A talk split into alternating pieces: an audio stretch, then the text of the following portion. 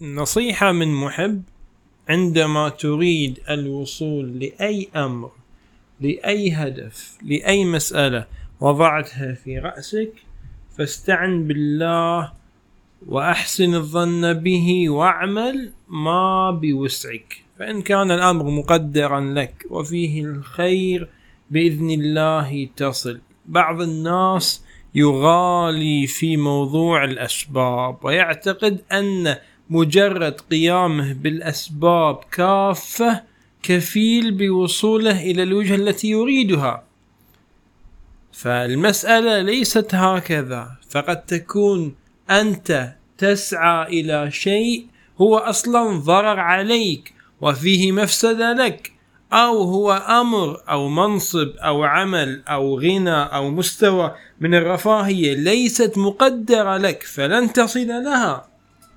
فاستعن بالله وأحسن الظن وابذل ما بوسعك، وأعلم, وأعلم أن الأمور بيد الله تعالى.